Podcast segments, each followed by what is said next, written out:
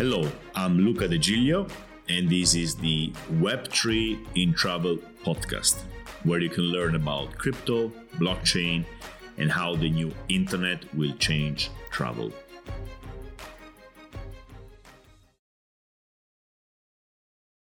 Today, we are going to talk about custody, which means how to keep your cryptocurrencies and your NFTs safe. And this is a new subject if you come from Web 2, because in Web 2, you do not have to worry about that. In Web 2, everything is custodial, meaning everything is managed by some service. Your accounts in an OTA, your Facebook account, etc., you don't custody them. Uh, they custody them for you in their own databases. All you have to remember is a login and a password. And if you lose the password, you can just ask it back, which actually made the whole web a place where you feel safe because whatever happens, you can go back and ask for, for access. So Web 2 is really safe in terms of losing your access because of your mistake, while it is not safe in terms of losing your access because they don't want to give access to you anymore. As many Russians are learning in these days, if the centralized service doesn't want you anymore, you're out and you lose everything you had. Because Web 2 is fully custodial. So let's learn this word. This term is going to be very common in Web 3. It's custodial. Web 3 has also custodial services, and we're going to get to this later into this episode. But the big difference is that Web 3 gives you the option you can choose to custody your assets or you can choose to have somebody else take care of them and you can make this decision based on the specific use case. So let's see what we have today in web3 um, we have at the very end left end of the spectrum we have the super centralized services like let's say coinbase. Coinbase is a web2 company which sells you and lets you sell and buy cryptocurrencies. You do not need to have a wallet with them. You just need to have a classic traditional account. You get in, you send your money through uh, the bank or through the credit card, and you buy some, let's say, Bitcoin, which later you can sell or, or transfer. Soon, through Coinbase, we will be able to purchase NFTs and sell them too. But we are never forced to get a wallet we can, on the other hand, withdraw our cryptocurrencies or our NFTs. We just have to put our wallet and send it from the centralized, the I have to say this, decentralized service like Coinbase to our decentralized system, which is the wallet. So we have an exit. We have uh, an option always to take care, take custody of our own assets compare this to any web2 company where you know you cannot really export your reviews from from booking.com for instance so you cannot export your account or any kind of asset you might have there. It stays connected to the centralized service. So that's the main difference between the centralized web3 service like coinbase and the centralized web2 service like an ota with OTAs, there's no exit strategy. You are completely married to the system, and uh, there's no way to kind of get out of it. So, Coinbase or Binance or others are at the very left end of the spectrum of self custody versus custodial services. And on the other end, there's the wallets. So, I have a wallet where I keep my Bitcoin and no one can touch them. They are completely in my ownership. There's no company or government which can click some buttons and take away my Bitcoin. They the only way to do that would actually to come physically and take away my wallet. And I may still have a copy, a backup copy of the seed, so I would probably still have access to it, even if the wallet itself has been taken away from me. So is self custody, as in my wallet, better than centralized custody, as in custodial services? I wouldn't give this kind of answer because it depends on the use case. There are pros and cons in both approaches, there are hybrid approaches, but at the end of the day, it depends on you and what you have to do with these things. Let's start with an example with Bitcoin. Now, should you keep your Bitcoin in a self custodial wallet or should you keep it on a centralized exchange? Again, I don't think the answer is very clear. A few years ago, I would have said keep it in your wallet because exchanges always get hacked. So, getting your Bitcoin lost on the centralized exchange was just a question of when you would lose them. That was at the really beginning, right? And the whole industry has been traumatized by what happened at the beginning with Mt. Gox, where the only Bitcoin exchange got hacked and everything was basically lost. But things have changed. Things have changed because if you self custody your Bitcoin, your risk goes from the exchange getting hacked to you mostly losing the private keys. This is the most common thing. Or you getting hacked. Now, to be clear, Bitcoin itself, the Bitcoin protocol, has never been hacked. So the risk of somebody breaking Bitcoin itself and taking away your Bitcoins, very, very low. The risk of you losing your keys, pretty high. The risk of you having your keys stolen by somebody else, also existent. So self custody doesn't mean no risk. It means now you are responsible and the risk is all on your side. And we are talking about Bitcoin itself. So the next question should be why do you have Bitcoin? What's your strategy with them? So let's say that your strategy is like, I want to have some value kept for the very long term. I will touch them maybe in 10 or 20 years. Okay. In that case, probably the best way is to actually self custody them and put your keys in a very safe place and never touch them again. Rather than keeping them on an exchange and who knows what happens in 10 years, you know, maybe exchanges will be banned, maybe you won't be able to access your bitcoin until you prove how you made the money to buy them. You know, 10 years is a very long time frame. So you don't want to be exposed to the political risk in a way of, of how money is going to work in the future. If you're trading on the other way, if you buy Bitcoin now because you think it's low and you want to sell it when it goes up, I don't know, 50%, well, maybe keep it in the exchange. The exchange is pretty safe. Um, you probably thinking about a few months or a year or two years time frame. Then you can sell it at the right time and you close your trade. Actually, you can even put automatic sales orders. So when the price touches a certain limit, it automatically sells it. So you see, there is never a clear answer here. It really depends on you, what you're holding, why you're holding it, etc., etc.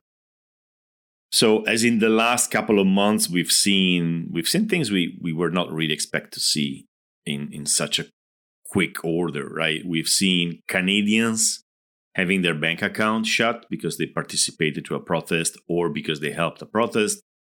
We've seen Russians not being able to withdraw money from the bank. We've seen Ukrainian not being able to withdraw money from the bank. So the whole banking system is now showing that what Bitcoiners have been saying forever your money in the bank is not your money. It's an IOU, which basically means the bank has to give them back to you if they can, if they want, if they have it. So this is a moment in which you would say, okay, great, let me have some money out of the banking system. Even in Western Western Europe, in Asia, and even, even in countries where there are no problems today, you may want to have some of your wealth stored not in a bank account, not in the financial system. Just because, you know, things could go wrong and you want an edge, a backup. And I'm talking about money here, right? Just just as an example, because Bitcoin is what started everything. But if you think about it, this is not very different from your strategy as, let's say, a hospitality business in which you say, okay, all my bookings come from OTAs. This is easy, it's comfortable, but it's not safe. So I need to get more direct bookings. Direct bookings is the self custody, in a way, of your business. Because if you are the platform from Airbnb or Booking, or simply they stop working for you, while you have these core organic booking channels. And this is exactly the same dynamic. It's about not having complete reliance on third party services.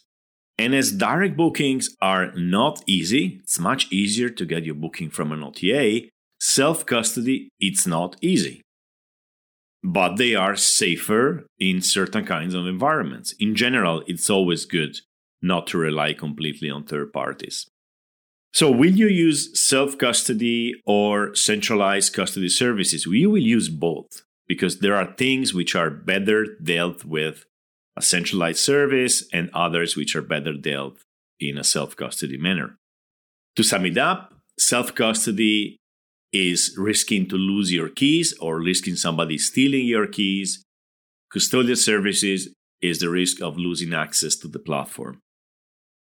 Now, in general, centralized services are much easier to use because they rely on an infrastructure which is the web2 infrastructure which has a lot of had a lot of time to improve has established practices um, people are used to certain kind of interfaces. So centralized services will always feel easier and faster to use. But they are limited in their use cases. That's where i think the self custody approach will win in the long term.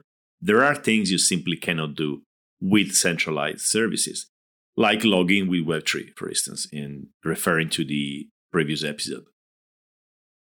Cryptocurrencies, Web3, where everybody is not custodying their own assets, so where everybody is giving their assets to a centralized service like an exchange, or in the future, like a Web3 centralized OTA, it's actually breaking the whole system. Why? because these systems, the decentralized blockchains, rely on people having assets under their own custody and being able to vote on certain decisions. In Bitcoin, for instance, if every Bitcoin was in three different exchanges, they would actually own the whole thing. And that would completely kill the resilience of these systems. You would actually be using bank central bank money in, in a way because if Binance, Coinbase, and FTX have all the bitcoins in circulation, even if they keep them for you, but they have them, and there's a fork, and there's somebody say, okay, uh, they could agree to say, let's make 100 million bitcoins instead of 21 million. They could simply vote. You, you would not have any way to go against it apart from selling them. And then if everybody sells them, the price crashes. So Bitcoin Ethereum, and all the decentralized cryptocurrencies rely on people holding, or most people holding their, their tokens and their coins. So while there is space for a certain number, a certain percent of centralized custodial services, it cannot be 100%. And as these systems become more important, the risk of them getting co-opted increase. Co-opted means basically somebody taking over and taking control. If and when Bitcoin becomes the money layer of the world, where you know the only layer where money is actually free and it's not inflated by central bankers and politicians, and as it becomes clear that it cannot be stopped, then the next step is co-option. It means, okay, we, we, we cannot kill it, but we can control it, which is what happened to the internet itself. Very clearly in China, less clearly in the Western world, but the instinct of governments is always towards control. So there are always attempts to, to control it. In the West, the internet has been not co opted in the sense that controlled, but surveilled. So everything we do on the internet is basically um, somebody's looking at it. So we don't have any any real privacy anymore. So co-option is a risk for Bitcoin, is a risk for Ethereum, is a risk for any travel related decentralized service. And once a system is co-opted, especially a decentralized system is co-opted, it's basically killed. It becomes something which was good for the people to something which is actually very good for pe- people who want to control people. So it becomes another tool in the hands of authoritarian systems. So, co option being always a risk, decentralization and self custody is the way to go in general. To explain this in a simpler way, if all the servers existing on the internet were, I don't know, 10, one per country, 10 countries with, with control over the internet, you wouldn't have the internet you have today. You would have a public broadcasting system very close to television in the in the 70s and 80s, right? Where nothing gets published unless it's been approved. And none of the innovation we are enjoying so much today on the internet would have ever happened. You wouldn't have seen blogs, for instance. You wouldn't have seen not even social networks because the instinct of governments was to basically, and always has been, to control the flow of information. But because the internet started really decentralized and small, it was allowed to innovate. And when it became bigger, it started being co opted. But it was too late to stop certain kinds of innovation. The same thing is for cryptocurrencies. They start small, nobody cares about them. People do any kind of experiment without worrying about the legal aspects. And then you get this innovation, you get DeFi, you get NFTs, etc. As they grow, they have to adapt to the regulatory framework, they have to adapt, they have to defend themselves from co options, and they, became, they become a really different thing in the long term. And in order not to be completely changed, people have to keep custody of their assets. So when you choose self custody over custodial services, you're choosing to keep the Web3 as it should be, uh, to keep it innovating and fresh. When you go centralized and you don't want to take care of your own assets, you're kind of voting for a more controlled environment, less innovation, more, I would say, false security, but you know, a more like mainstream, uh, edulcorated, safe place for kids. And you're also choosing to be treated like a kid and not like an adult. Having said that, basically, the whole crypto Web3 space could not exist in a centralized system. It has to be decentralized at least to a certain level. What can we do today in terms of custody in travel? Well, today, because there's no wallet adoption, there's not much we can do in travel. If you want to do a business with Web3 in travel, well, then you have to build a system where the assets are kept by a centralized service. So you build a system and you keep the custody of the assets for your users, always giving the option to, you know, withdraw them and, and use a, a decentralized wallet to access your services. And today in travel, that's of course my opinion, my reading of the situation. I might be wrong. Today in travel, we cannot even build an OpenSea for Web3 assets.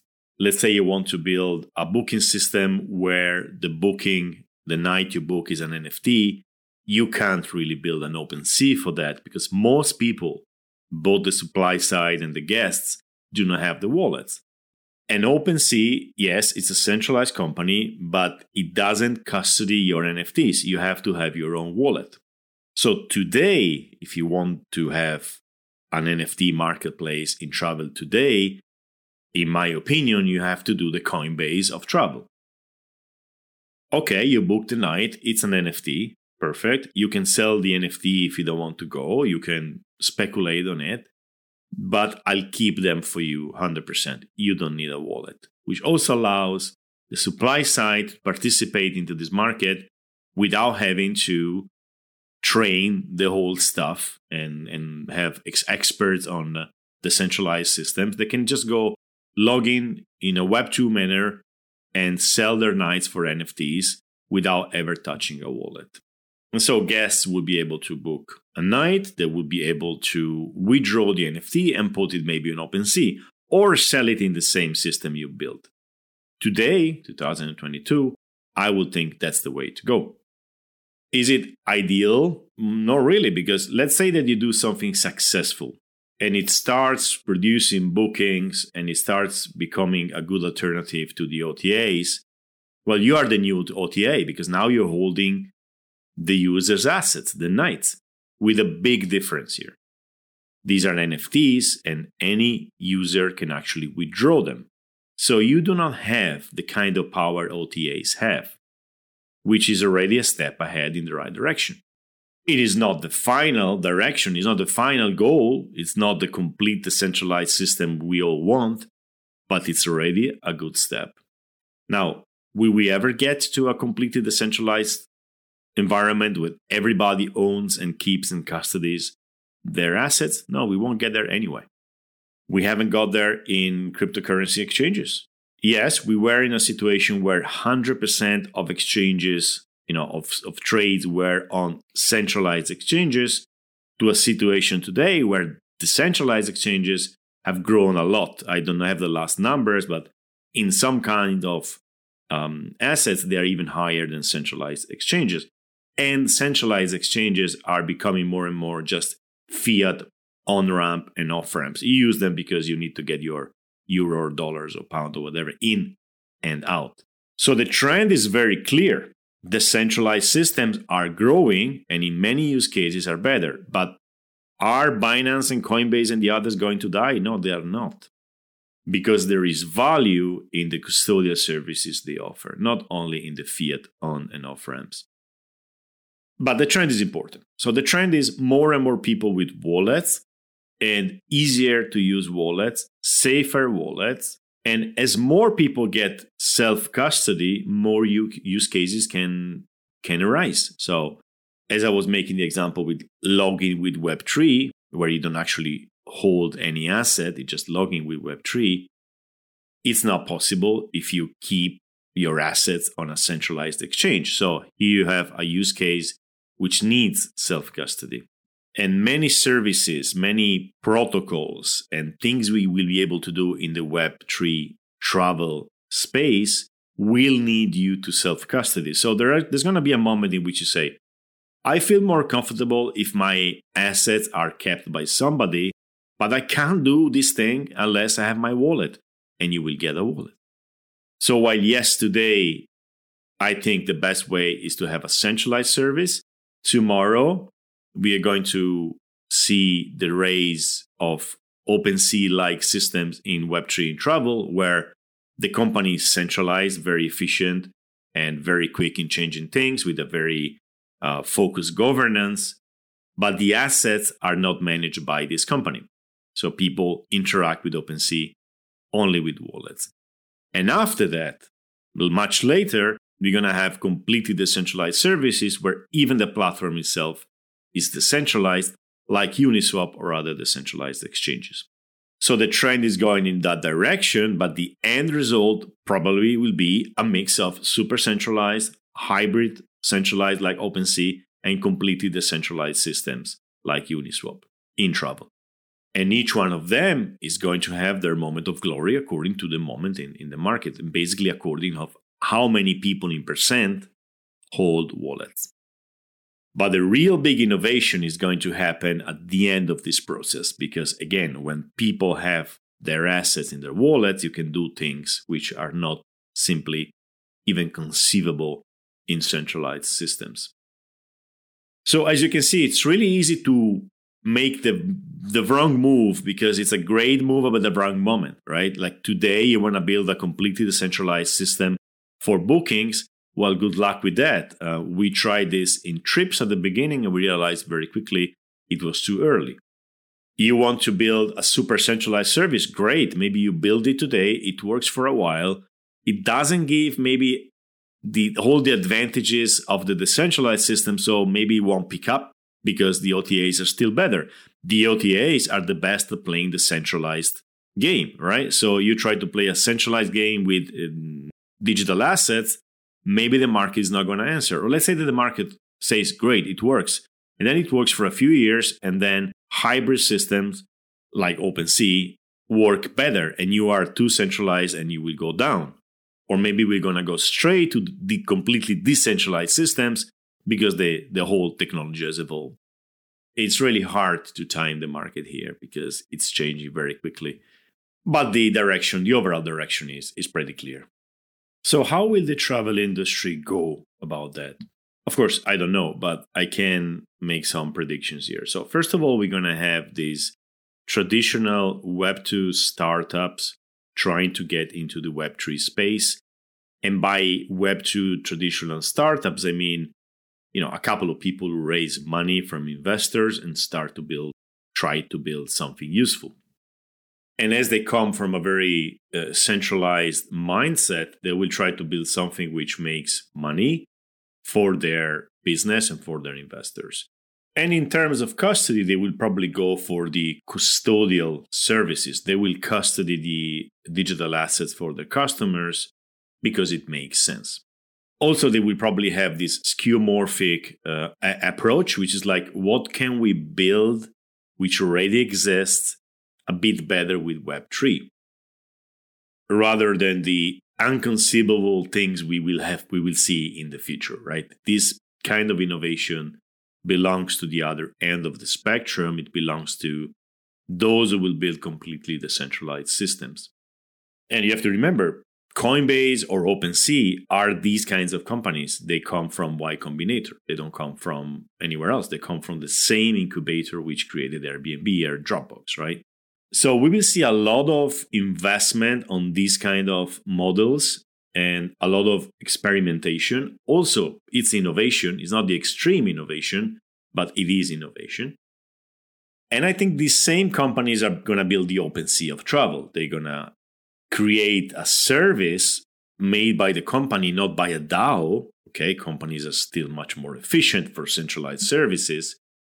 And then they may say, okay, you know, the, the custody should be self custodial. So people have their own wallets and we are not going to keep them for them. So they're going to do again the, the, the same thing OpenSea did.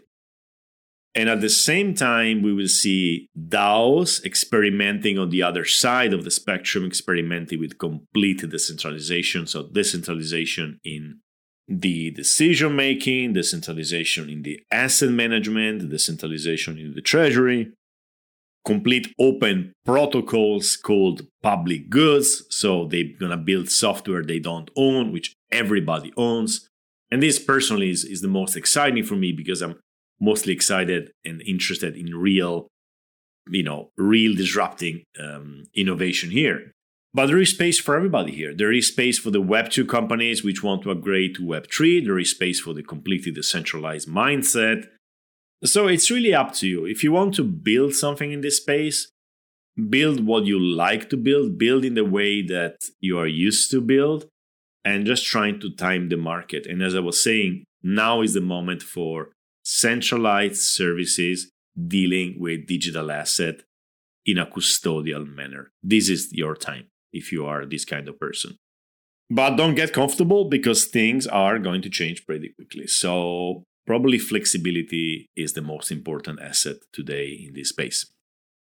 And if you build something successful in this way, look at the real disruptors. They are there, they're just waiting for people to get their wallets and they're going to change everything again. So, again, don't get too comfortable if you build something centralized in Web3. And for how the world is going in these last couple of years, we need more than ever decentralized services which keep running under every condition. Because if things keep going in this direction, and I hope they don't, they will we're to see services which work in certain countries people who have access to things and people don't have access to things they may need i mean we've seen this kind of balkanization already in the financial industry where most people in the world cannot play with it cannot access it and this is going to go farther in other platforms so we we tend to think like facebook works everywhere And then we learn that basically it doesn't work in china and then we're going to learn that it doesn't work in Russia. And then they're going to build other systems, and everything is getting fragmented. Okay. While the centralized systems have this basic property, which is global and open by design. Now, we could get political and say, well, we need systems to be shut down if somebody is not acting properly, but we won't go there. So, Web3 allows for much higher resilience than Web 2. And my personal guess is we are going to need them and they're going to be very, very precious in the coming years. So, to sum this up, you as a person, what is your call to action after this podcast? Well, You already know how to deal with uh, centralized custodial services. You've been doing this for the last 10 years at least. Learn also to have self custody of your private keys. It's going to open you new possibilities and you're probably going to need them anyway in the in the future. So get your wallet if you haven't got one, get used to it, experiment with different wallets. Careful, not don't put too much money into it. Learn this technology. This is going to be the basic technology, basic interfaces you're going to use in the future. So it's a good time to start.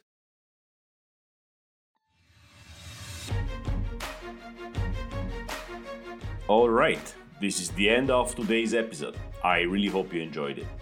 For more insights on Web3, follow me on Twitter at tripluca, T R I P L U C A, and see you next time.